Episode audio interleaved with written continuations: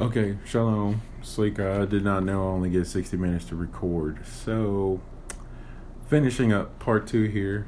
That means I get more time. Another hour. Yay! Another blessing. Okay, anyway, I promise I won't go. Okay, I'm not going to promise. Okay, um, so I was on page 262 of the Midrash, Get You Some, talking about loving your neighbors, you love yourself from Parsha uh, Kedoshim. So it says, We then see that the mitzvah of loving every Jew is indeed the most basic of all the mitzvot, involving a man and his fellow. Because as a result of observing it properly, we will fulfill most other Torah commandments. To which I was saying, when you love your neighbors, you love yourself, that's between you and your fellow. But then when you do that, that causes you to fulfill most other Torah commandments, which would be the relationship between yourself and Hashem. To which the footnote drops down and says, How does the principle of love your neighbor include the mitzvot between man and Hashem? It seems to cover only a wide range of mitzvot concerning man and his fellow man. Well, Sefer Yam Shel Talmud, the Sea of Talmud, explains that the Jew who truly loves his fellow man will not commit a sin against Hashem either. He will realize that each of his sins, even a private sin, affects not only him personally, but harms the entire Klal Yisrael because all Jewish souls are bound up with each other because the uh, the body is Mashiach.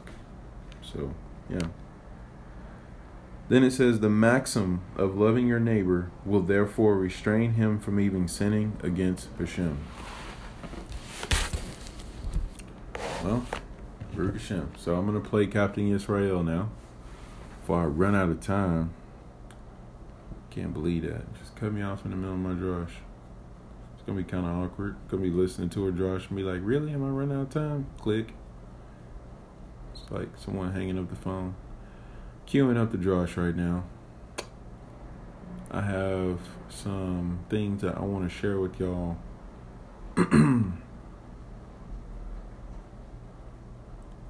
uh, after this, so the reason I said this because I just came across some of that information. I'm like, oh my goodness. All right. This is from Captain Yisrael's Drosh back in 2016 on Parsha Kedoshim. And uh, we gonna listen to this right here. Cause he just went crazy. I don't know what was wrong with him that day. And uh, he's only gotten crazier, so obviously he didn't get help, which he needs to. All right pull this over here.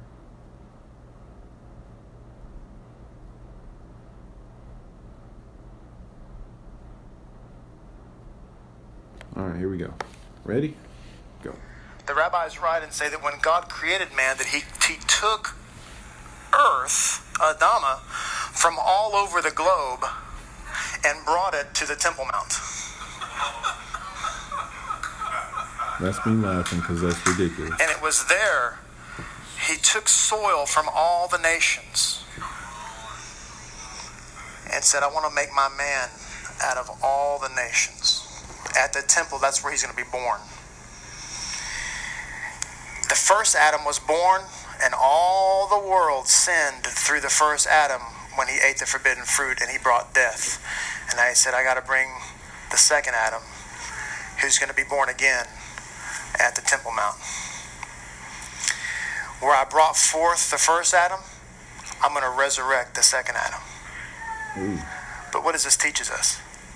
It teaches that every soil from all over the nations has a role to play. God wanted that first man to be made up of all the nations. This is why it says that every knee will bow and every tongue will confess that you alone are God. Everyone from every tribe and tongue will be in your covenant. God says that was my original plan and it's my final plan, and I'm going to make it happen through the resurrected second Adam. Yep. told you you needed to get some help. So, only thing I wanted to add to that is if you could add anything else to that, but I'm gonna try. So it says Ephesians 2 13 through 19. Because, you know, the second Adam, like the first Adam, all the nations, right? The one new man principle, that's what I'm talking about. The one new man, the second Adam, who is the new man through Mashiach, basically. But now, you, starting at verse 13 in Ephesians 2, another Paul said, I know. But now, you who were once far off have been brought near through the shedding of Mashiach's blood. If I didn't say it enough in part one of this drosh, the shedding of the blood of the tzaddik affects atonement. And when you have been atoned for, you're now made pure again, made like new, like nothing ever happened. But obviously, you feel the price that was paid because you know what it took for that atonement, namely the shedding of Mashiach's blood. So it's just like, do I really want to to like go back to that and and have that be the condition that needs to happen? Because if you do um, then you did not receive atonement because there is no atonement no sacrifice for uh, repetitive sin.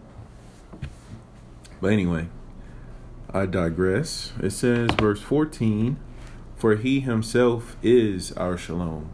How do we get shalom? It's mashiach. That's what shalom is. So you're greeting people in the name of Hashem when you say Shalom, which is Mashiach. Mashiach is the name of Hashem. So, all right, cool. Got that. Um, because you know salvation is Hashem's. You know that that whole verse. it says he has made us both one, and has broken down the mechitza which divided us, because we became the smoke from Yom Kippur. Slika. The Mechitza in, in Jewish life is a separation wall that divides the genders during a wedding ceremony because, you know, men don't dance with women.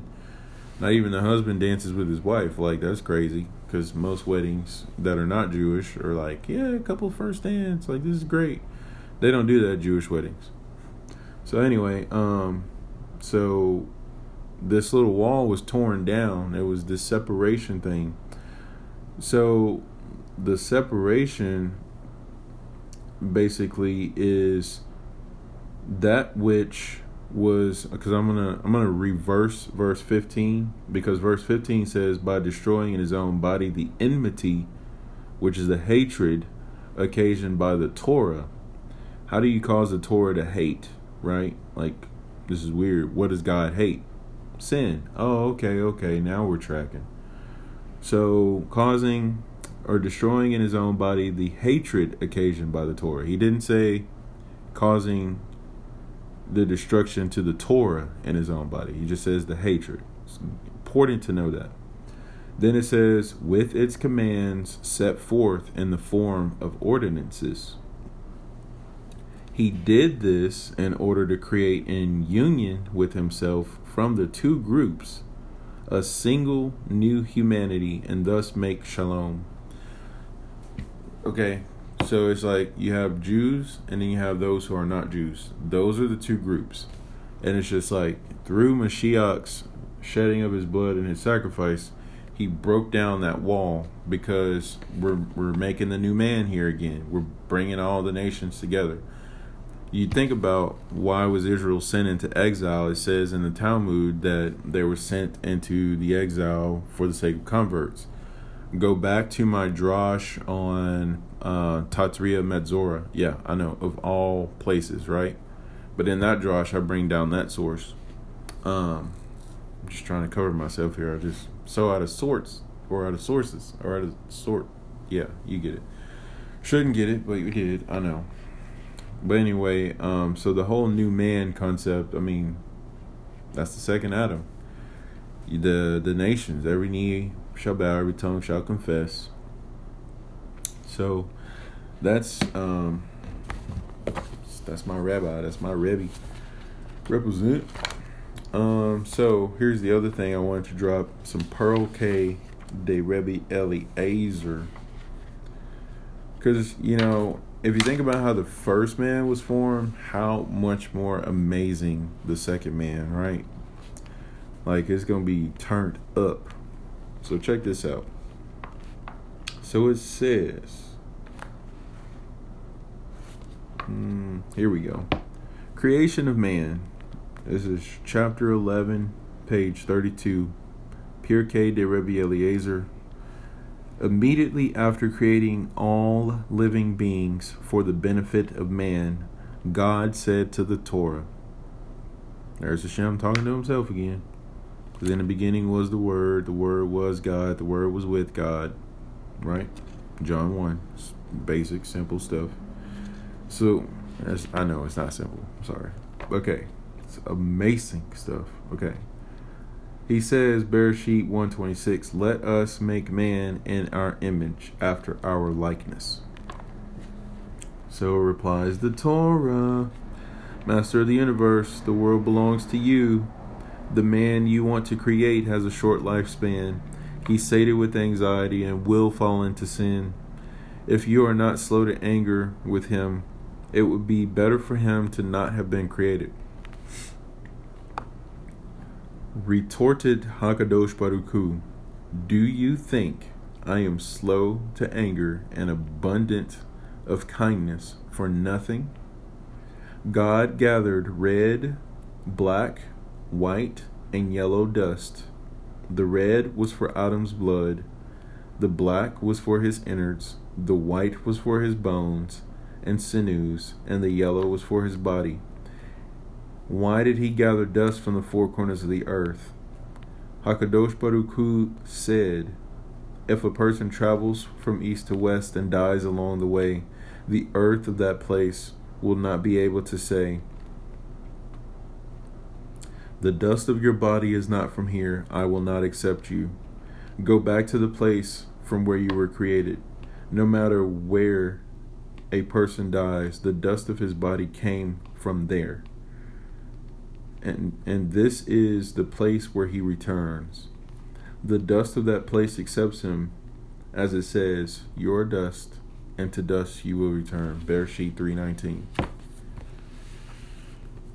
Yeah, so the fires that were used to create man remind me of the fires of the menorah, which we know is Mashiach, because the menorah is called the light of the world, and Mashiach said, "I'm the light of the world," but then he also said, "You're the light of the world." Well, that's because he's the vine and we're the branches, and the menorah has like a single stalk in the middle with branches. So all of us together, because remember, the body of many members is Mashiach. So he's the menorah, but we're the menorah. Just like Parsha Tatzriah Metzora, go back to that drosh again for what I'm about to say. The two birds for the sacrifice of the leper, the one that gets to go free is called the Yonah or the Tur, which is a dove and that dove is the Jewish people, and that dove is also Mashiach. So we're connected, you know, kind of thing. So now, just a few little bombs to drop. First off, I want to go to the Yom Kippur Machzor. So here's the thing: this is supposed to be Acharei Mot and Kedoshim, but there's just so much on Acharei Mot that I'm just my heart just just there. So Acharei Mot get you some. Here we go. Benny B on The Secret of the Scarlet Thread, his commentary on Parsha Acharei Mot, is talking about the death of the 10 martyrs. So there were 10 like super legit, lofty, incredible um, sages during the time of the second temple that were uh, martyred. Let me read that introduction from there because you got to hear this. This is just, this is crazy. Because we know Mashiach existed during the, the time of the second temple, right? If you didn't, now you do. That's how we know the Shekinah was also a part of the second temple because Mashiach was in it. Okay, but anyway, um, so picking up here the ten martyrs.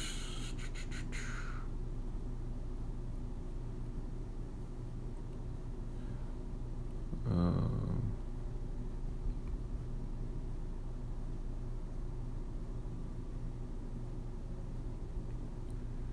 pulling up the Benny B article. I gotta go to the section of the Ten Martyrs. Give this a proper introduction. Okay. And the Machzor for Yom Kippur, as encapsulated in the Piyut Ele Eskara, which is these I will remember, and on Tish B'Av in the Artzei Lebanon, the Cedars of Lebanon. We read the story of the ten slain by the government. It speaks in detail regarding the death of ten martyrs at the hands of the Romans, in words hauntingly reminiscent of Yeshua's sufferings in the Gospels. And yes, I do have a Yom Kippur Machzor, and yes, it is in there. It's a part of the Musaf service, and wow. Okay? So it says these 10 martyrs died at the hands of the Romans, just like Mashiach died at the hands of the Romans. Not the Jews, died at the hands of all of humanity. We all were the cause for his sin, or the cause for his death. Our sin was the cause for his death. Okay. Clear that up. It's a lot of craziness. Okay. Although their deaths did not take place at the same time of Yeshua's suffering in the Gospels, the section of the prayer book seemingly combines all the events into one. So it says, after the destruction of the temple, the impudent of the generation said, What loss have we suffered? After all, we still have scholars among us who teach us his Torah and mitzvot the person who said that is called an impudent. So the whole thing about well, we got Mashiach, so what do we need a temple for? Like a third temple, or what do we need a Torah for? Remove yourself from that category and exit stage left and come over here to stage right at the right hand of the Father and get you some. That's what needs to happen. Okay. At once, God put the idea, okay, as soon as this state as soon as this phrase was uttered, yeah, the temple's destroyed, so whatever. Hashem's like, oh, okay, really? All right, I got y'all. At once, Hashem put the idea in the heart of the Roman emperor to study the Torah. Now, when you got a goy studying the Torah, better have your ducks in a row. Because if not, this is gonna be pretty bad. Okay. So he starts to study the Torah and it's with wise men and elders. Okay, so he's got triple backup. That's extra not good. Because now you have a person who's just completely like clean slate as far as Torah goes. I mean, just coming into this, no preconceived notions of this Torah thing. But then he's also got rebbes and sages and elders, like people who know what they know, like cheat codes right? So it says that um, he began with Bereshit and continued until they came to the phrase, a man who kidnaps another and sells him into slavery is found and is found with the victim, that man shall surely die. Shemot 21:16. So on a side note, he read a whole part, a whole Sefer Torah, and then got all the way to chapter 21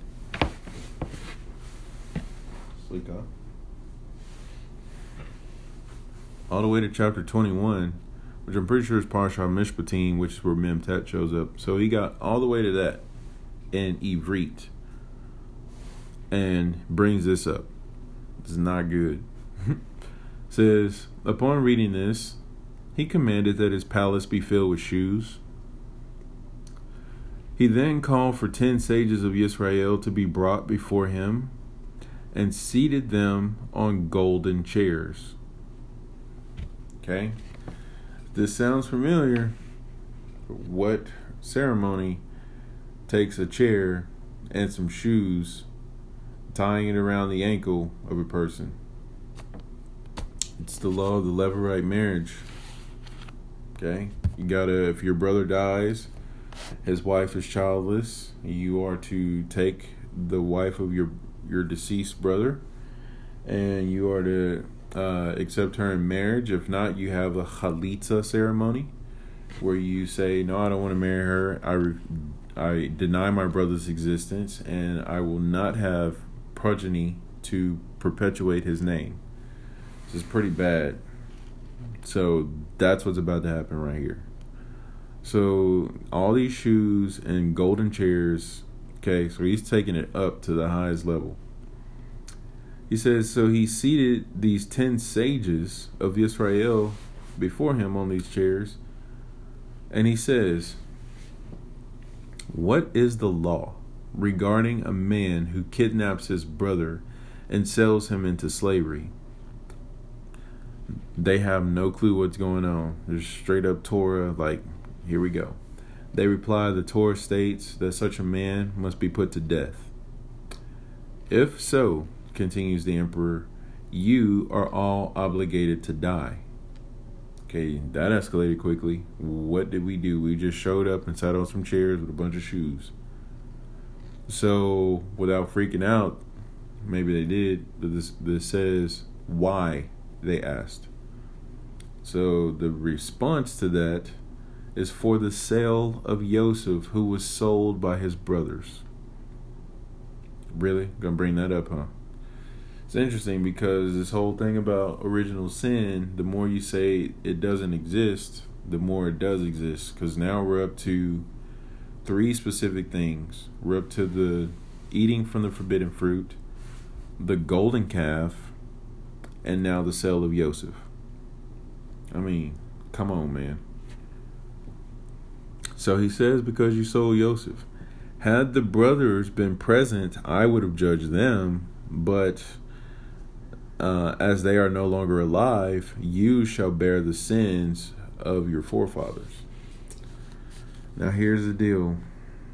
When Mashiach was sold and the people said, Crucify him, there's this phrase uh, May his blood be upon us and our children. Sound familiar? Matthew 27 25. Thank you, Hashem, for sources. All the people answered, and his blood is on us and our children.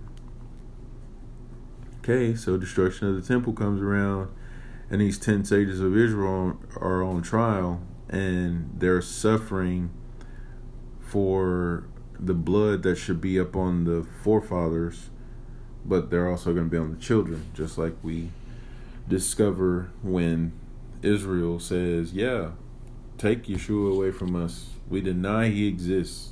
He's not the Mashiach. Get him out of here. He's a heretic. Well, here's the consequences. Oh my goodness. That's just a lot. Like, man, okay. Just giving that enough time to saturate. All right, so then it says the rabbis asked for three days in which to seek a defense. Okay, the whole three day period, a whole nother drosh. You probably already know that drosh, so that's cool. So then it says, um, they prevailed upon Rabbi Yishmael, the Cohen Gadol, to recite the divine name and ascend to HaShamayim. Okay, are you kidding me? Saying the divine. Wow. Okay. And ascend to HaShamayim to see if such a decree against them had been sealed by the Almighty. Rabbi Yishmael accepted the mission, reported back that the decree was indeed heaven ordained. In the end, the sages were publicly executed by the Romans. That's from the Ele Ezkara, which again is called the These I Will Re- I Shall Remember, cited in the Ten Martyrs, which is uh, a work here, a literature, a piece of literature. So, the whole story about the ten martyrs happens on Yom Kippur and the day that the temple is destroyed. There are no coincidences. Those are days that bring forth atonement because the death of the righteous affect atonement for Israel. Just Acharei Mot. I mean, that's what that means pretty much. So, now, let's see here what this is. Um, yeah, we're not gonna go into that. All right. So anyway, that's the setup for this. And the Yom Kippur Machzor in the Sephardi version, because I have the Ashkenazi version, and this right here is not in the Ashkenazi version. And if it is, I need to find it immediately. But Benny B says this. He says, um, we must ask why did Hashem choose the ten martyrs to atone for the sale of Yosef? Well, because there are ten brothers, Midah Keneged Midah, right? You would think. So that's interesting. But he wants to go into something deeper, which is amazing. He says, Why did he choose the ten martyrs to atone for the sale of Yosef during the second temple period? What about this time frame was significant to the exact punishment for the selling of Yosef? Something happened during the Second Temple era that reminded Hashem of selling Yosef. Are you putting the clues together? Mashiach ben Yosef was sold by Yisrael, by the brothers. Okay, there you go. There existed in the Second Temple era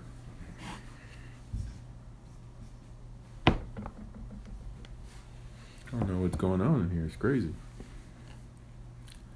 There existed in the Second Temple era Sinat Chinam, which is baseless hatred, which rose to the level of the sale of Yosef. So, the sale of Yosef is on a pretty high level, is what I'm gathering. So then it says that there exist. so when it got to that level, when one speaks of Yosef, it is ultimately referring to Mashiach ben Yosef. Perhaps there is an eleventh martyr, more exalted and hidden and concealed than the rest. If you study the number 11 in the Jewish numbers understanding, it talks about how there is uh, one who is concealed beyond creation. And that person was Esav. At least that's how he thought of himself. Which again, let's go back to Mashiach is covered in Esav. So it's like Esav, I know what you're doing, but it's actually Mashiach, it's not you. So he's the eleventh. Okay, so that's what Ben B is alluding to here. He says, more exalted and hidden and concealed than the rest, who also submitted his life to the Kelipah, the, the demonic forces, the evil ness of Rome in order to elevate the fallen sparks and redeem all Israel.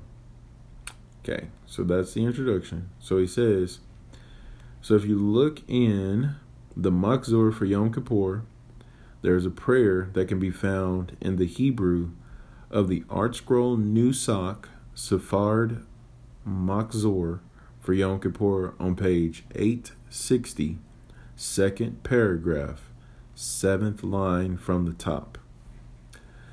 It is as follows Mashiach Zidkenu is departed from us. Horror has seized us, and we have none to justify us.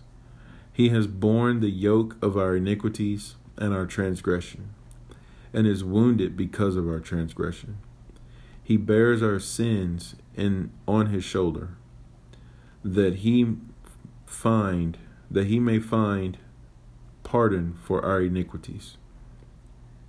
We shall be healed by his wound at that time. The Eternal will create him, the Messiah, as a new creature. Oh, bring him up from the circle of the earth, raise him up from Mount Seir, to assemble us the second time on Mount Lebanon by the hand of Yinon. Yeah, that's that's in a Sephardi Machzor. That's just wow. Our righteous anointed Mashiach Zidkenu, Mashiach our righteousness. This is Benny B again. He's commenting on that. How can you comment on that? Like, what do you even say? It's just uh, sit here and rock in the corner and just be like rethinking my life. What just happened? uh, our righteous anointed, Mashiach Zidkenu, Mashiach our righteousness, which is a quote from Yirmiyahu 23. He has borne the yoke of our iniquities. See the commentary on Yeshayahu 53. He bears our sins on his shoulder, and a stunning statement Messiah's shoulders bear the sins of Israel like a man who carries his cross. Bereshit Rabbah 25. Actually, it's crucifixion stake, but the English they use cross, so whatever semantics. The Eternal will create him, the Messiah, as a new creature through resurrection. Oh, bring him up from the circle of the earth, resurrect him from the grave, raise him up from Seir, rescue him from Christianity. Seir and Rome, Edom, those are all related, which is Christianity. So it says, raise him up from there, rescue him from Christianity, from the gates of Rome to redeem us Assemble us the second time on Mount Lebanon. Bring us back to the Temple Mount. Lebanon is the name for the Temple Mount. So, Captain Israel just dropped that in the Drosh. That's where second Adam is recreated. Okay. The resurrection of Mashiach, which namely is Mashiach ben David. And it says, Bring us again to the land, to the Temple Mount by the hand of Yinon. Yinon is a name of the Messiah before creation. Its letters Yod Nun, Vav Nun allude to the name of Messiah in the time to come. Yod Hey Vav Hey. That's why Mashiach's name is higher than any other name. So there's a name given to Mashiach that's higher than any other name. That's the name Yinon, which is ultimately Yod Hey Vav Hey. It's crazy. Okay. Um what do we got here? Man. It's crazy. It's crazy what's going on. Uh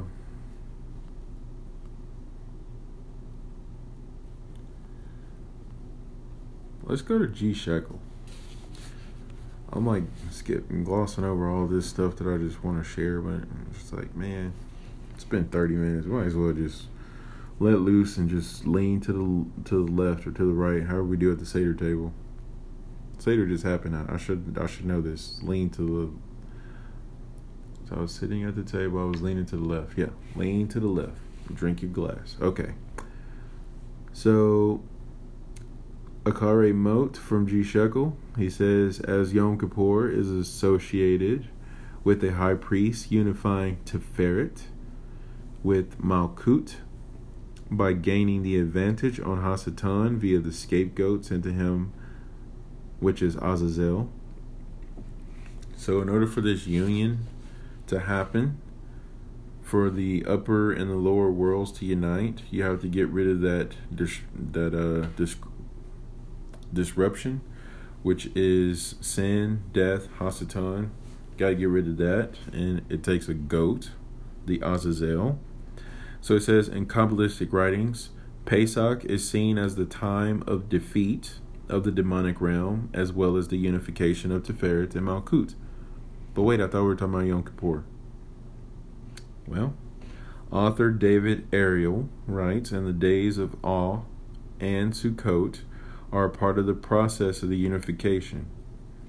Pesach is a theurgic drama of vanquishing evil and demonic forces.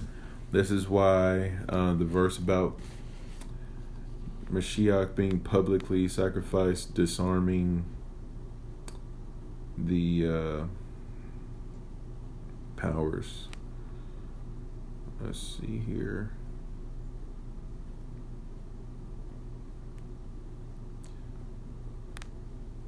Um, there we go. Colossians two fifteen.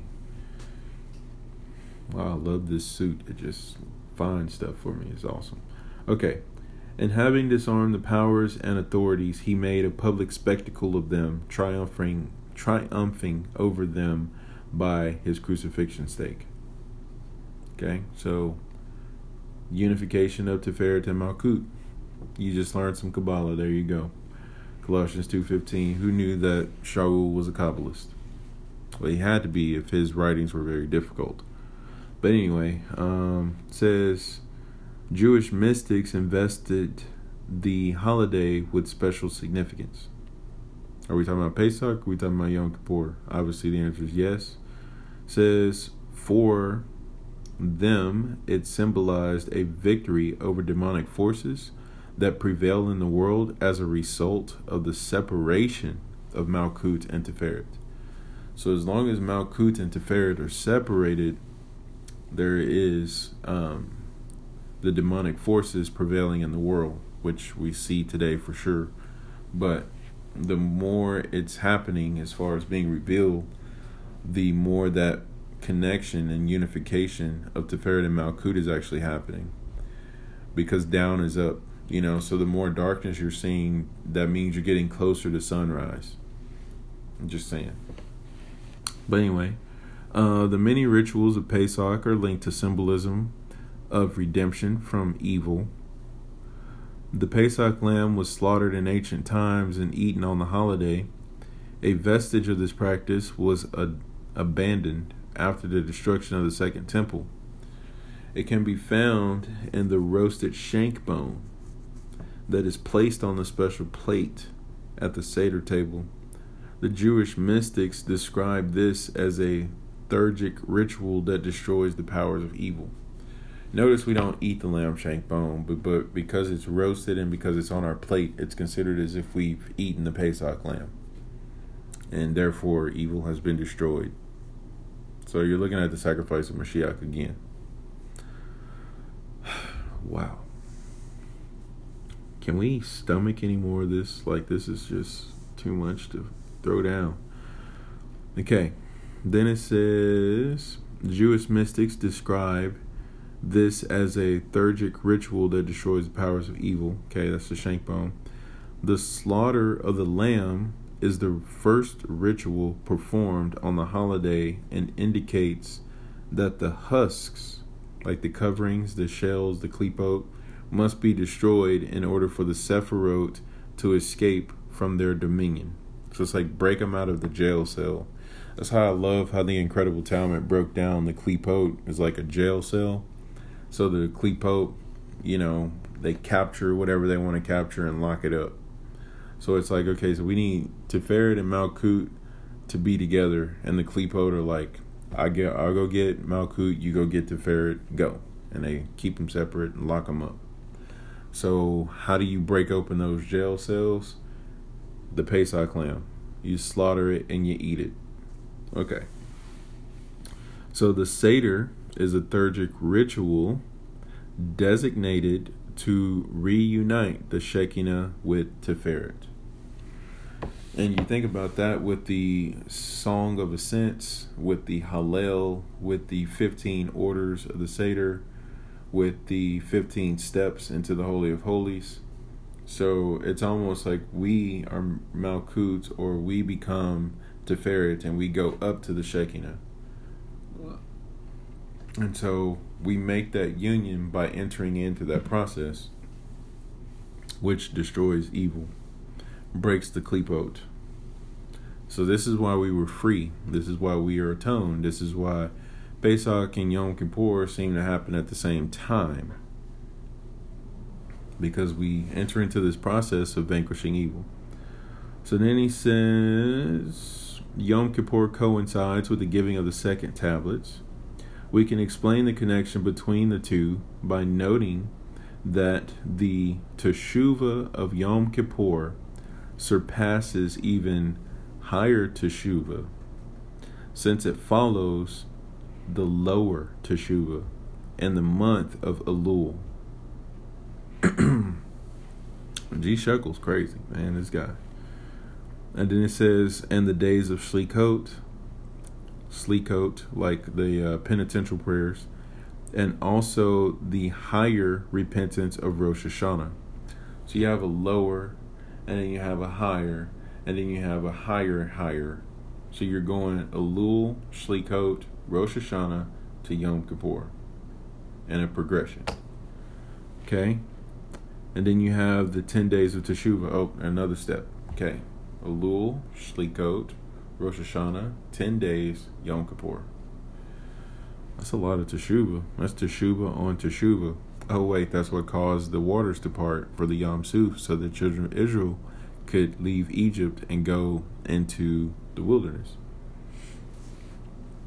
So then it says, higher Teshuvah, as often explained, is cleaving to the soul, is the cleaving of the soul to its divine source, not teshuva for sin. Okay, it's, it's not about like I need to turn from my sin and all that. It's like beyond that, like le'ela, le'ela, beyond. Min kol bekata veshirata tush bekata vekanat venechemata damiran ve'amav vimru amen. Like le'ela bamoshav, that song. So this teshuva from Yom Kippur, it's just like we're so past our sin, like it's ridiculous. Like you just go through the Machzor, and by the time I mean you're just you become matzah again, like for real. Beat yourself down, like get rid of all that. Ugh, reconcile, reconcile. You know, confess your sins, beat your chest, prayer, fasting. I mean, it's just incredible. So now we made another connection. This is crazy. Malkut and Tiferet, that's crazy. Alright. So anyway, this higher Teshuva is about the soul cleaving to its divine force. It corresponds to the verse, the spirit will return to Hashem who gave it. It stems from the essence of the soul, which is called the Yechida, which is our highest level of soul, which is unity to unify you. That's the phrase, unity to unify you. That's what Yechida means. Then it says, this is the link between Yom Kippur and the second tablets. For the Torah joins God and Israel so that they are entirely one. Listen, if you do mitzvot, you are one with Hashem. Wow. And then it says, this is expressed in the phrase, the one people to affirm, to affirm your oneness. Shema Yisrael, Adonai Eloheinu, Adonai Echad. Oh my goodness. He just he was just Zohar and a bunch of stuff on that. That's Zohar snippets. And when I do when I read G Shuckle's commentary on the Parashah, I really like to just go straight to his notes and um, see kind of where he got everything from because he streams it all together so beautifully. So, uh, yeah. Uh, let's see, Yoma 67a. The goat to Azazel is sent into the wilderness, and if it returned, it was deemed a bad omen. Uh, yeah, just a little bit, right? so, that's kind of like an awkward moment. It's like, hey, I thought we got rid of you. No, no, no. I came back. I brought some friends with me because you know you didn't put a strong man in the house, so you kicked me out, and now I'm gonna come back with more vengeance. Okay, maybe that's not the case, but it kind of like, you know, that's something Mashiach taught about how you know you gotta when you uh, get cleansed and purified of the demonicness going on in the possession of your house like yourself being the house. When you kick that out, that spirit goes out to the wilderness and roams, and it'll. If you don't set up a strong man in the house, that'll come back, and it'll be seven times worse. This is why we have to make sure when we truly make teshuva and we convert and start following Torah and walk with Yeshua and be one with Hashem, because that's what that means. Um, we have to make sure that we don't go back to our old ways because it'll be worse than before. This is the whole reason why people leave the derech and they become worse than non believers. They become nothing. And it's just kind of like, ooh. I've seen it a lot. That's the only reason I comment on that. I'm not trying to throw dirt on purpose, but just illustrating the point here. But let me get back to Yoma 67a, Talmud Bavli, Babylonian Talmud. So eventually, they took the goat to the wilderness and kicked it off a cliff. He divided the thread of the crimson wool and tied one half to the rock, the other half between its horns, and pushed it from behind. And it went rolling down before it had or and before it had reached halfway down the hill, it was dashed to pieces. Okay, so we got a a hanging and a cliff stoning. We got the four death punishments right there. That's ooh, Yoma sixty seven A. So that does not sound G rated. All right. Can we talk about Kedoshim? I just kind of feel like, can we talk about Kedoshim? Yes, we can talk about Kedoshim. Let's go into um, don't be like other nations. see, do we got a drop for that? Oh, this is cool. Hasidic insights. Other less radical forms of atonement. In the absence of the tabernacle or temple and its rites, the methods of atonement designated specifically for temple or sacrifice related transgressions become inapplicable. The mechanisms of atonement for transgressing commandments that remain relevant in non temple times are as follows neglecting to perform an active commandment, teshuva suffices. No further atonement is required. So if you don't do something that you're supposed to do, then you need to make teshuva, and that brings forth the uh, the effect of the offering that you would bring. Uh, the exceptions to this are two active commandments: the Pesach and circumcision. Whoever whoever neglects these incurs the punishment of excision, which is being cut off. I switched something else that's kind of intense. That's not Kedoshim either. so, Kedoshim, look at that. All right. You must be careful to respect your mother as much as you do your father. This is 19.3 Hasidic Insights. Um, you must be careful to respect your mother as much as you do your father, and to honor your father as much as you do your mother. What comes naturally to us, and be it good or bad, is limited by our nature. By demanding that we go beyond our nature, the Torah frees us of our natural limitations, enabling us to partake of God's unity by revealing our transcendental essence. What does that mean? You know, we're more careful to respect our fathers than we are our mothers. We're more likely to love our mothers more than we love our fathers. But the Torah is like, I need you to do vice versa.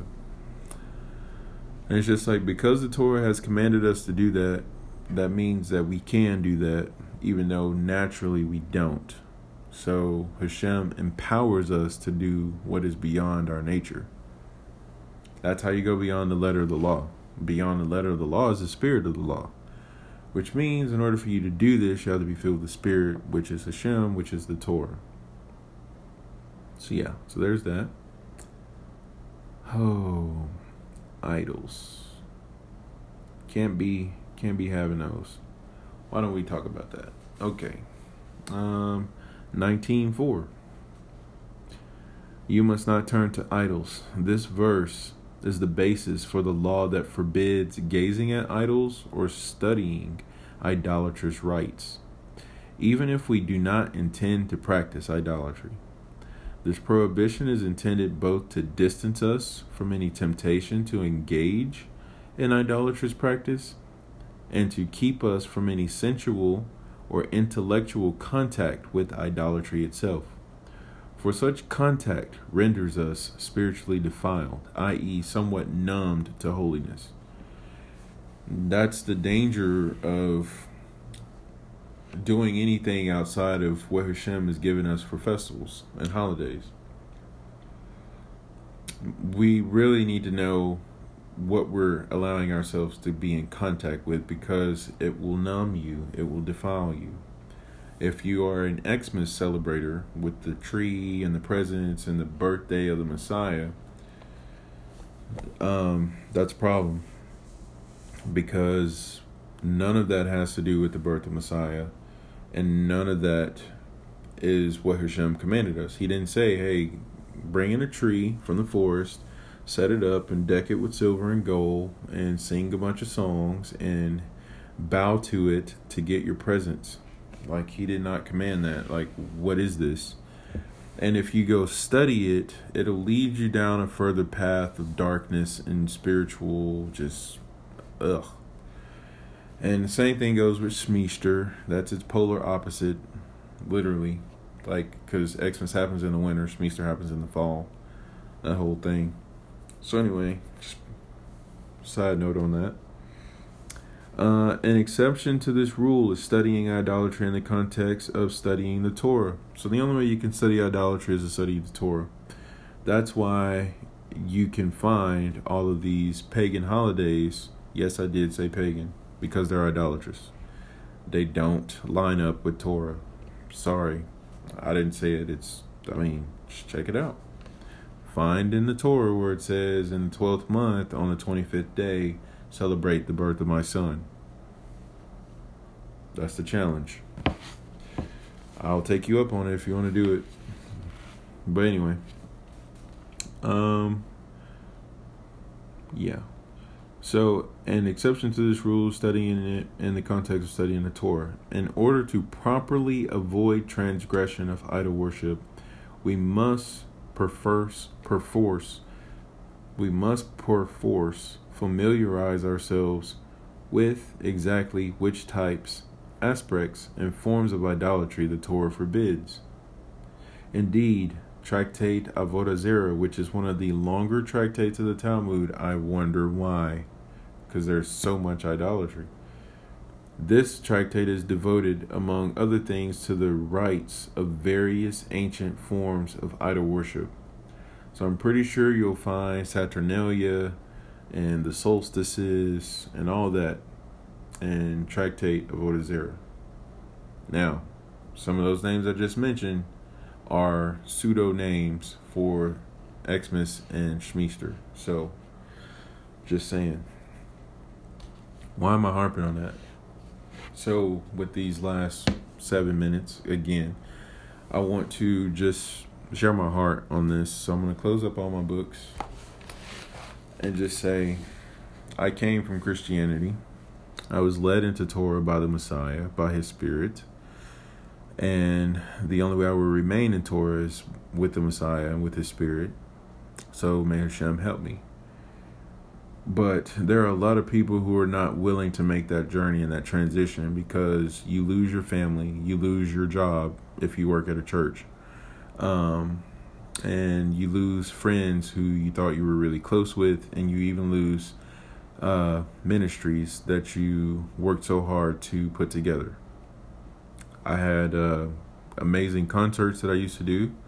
I call them amazing because they truly were. People were absolutely blessed by them, and I'm talking about the artists as well as the people who attended. But um, Dance crews and rappers and spoken word poets just knock your socks off. Amazing talent. Uh, I don't get to hang out with those people anymore. I don't get to be a part of their music video shoots, and I don't have the dance crew that I once danced with. And we were just such a good group. And I mean, the job I got to work at, the church I worked at, was beautiful and amazing. But the problem is, when it came to Torah, it all did not line up. Because Xmas is the prevalent ceremony, the prevalent food is ham, there's no kashrut, there is no festivals that are written in the Torah, there is a complete disregard of the first half of the book it's like, yeah, yeah, you can read it, but don't worry about doing it or learning it or anything. It's it's Hebrews dead and all that kind of stuff. And so to go against all that is a challenge. And it was a challenge. And I definitely feel like I died. I definitely feel like I got spiritually circumcised because it really, really hurt. And um, the cool thing is, is that what you've lost, you gain beyond your wildest dreams. Um, the level of Emunah I have now, the amount of things I get to experience in the Torah are just so, so beautiful. I wouldn't trade it for the world. I mean, if I could go back to before I made this choice, before I came to Sar Shalom, before I became a Lapid, I wouldn't. I just wouldn't. Like, kosher food is amazing. Erev Shabbat is amazing. The Avengers are just, don't even get me started. Uh, the fact that I get to be one, don't even get me more started. You know, the fact I get to do these droshes, just forget it. Like, insane. So, I gladly walk this path of righteousness with uh, the grief in my heart of not fitting in and just about everywhere I go. And um, seeing a Jew is like once in a blue moon, unless you go to the kosher market. And even if you go to the kosher market, if they're not a Lapid Jew, they will frown upon you, or they may be nice, but you're not widely accepted with open arms and like, oh my gosh, I'm so excited. But there are some people who are beginning to wake up, which is cool. I have a couple of guys at the kosher deli that I get to have really good conversations with, so I'm thankful to Hashem for that. But furthermore, I mean, this is all about bringing in Mashiach, like gathering the holy sparks. So if you're stuck in Christianity and you don't think that there's something else out there that keeps you connected with Mashiach and takes you to a higher level, there is. It's called the PED, and it's called Get You Some. So I hope that you will uh, seek Hashem in these words that I'm sharing with you, and uh, I hope that you're blessed by this whole drosh. So, as the Rebbe says, what do we know? What do we know? Baruch atah Adonai Eloheinu melech haolam Asher natan lanu Torah emet Vekaye olam nata betokenu Baruch atah Adonai Notain HaTorah. Amen. Blessings over the rest of your week as we say Shavua Tov. May you have a blessed Erev Shabbat and a blessed Shabbat. Amen. Shalom.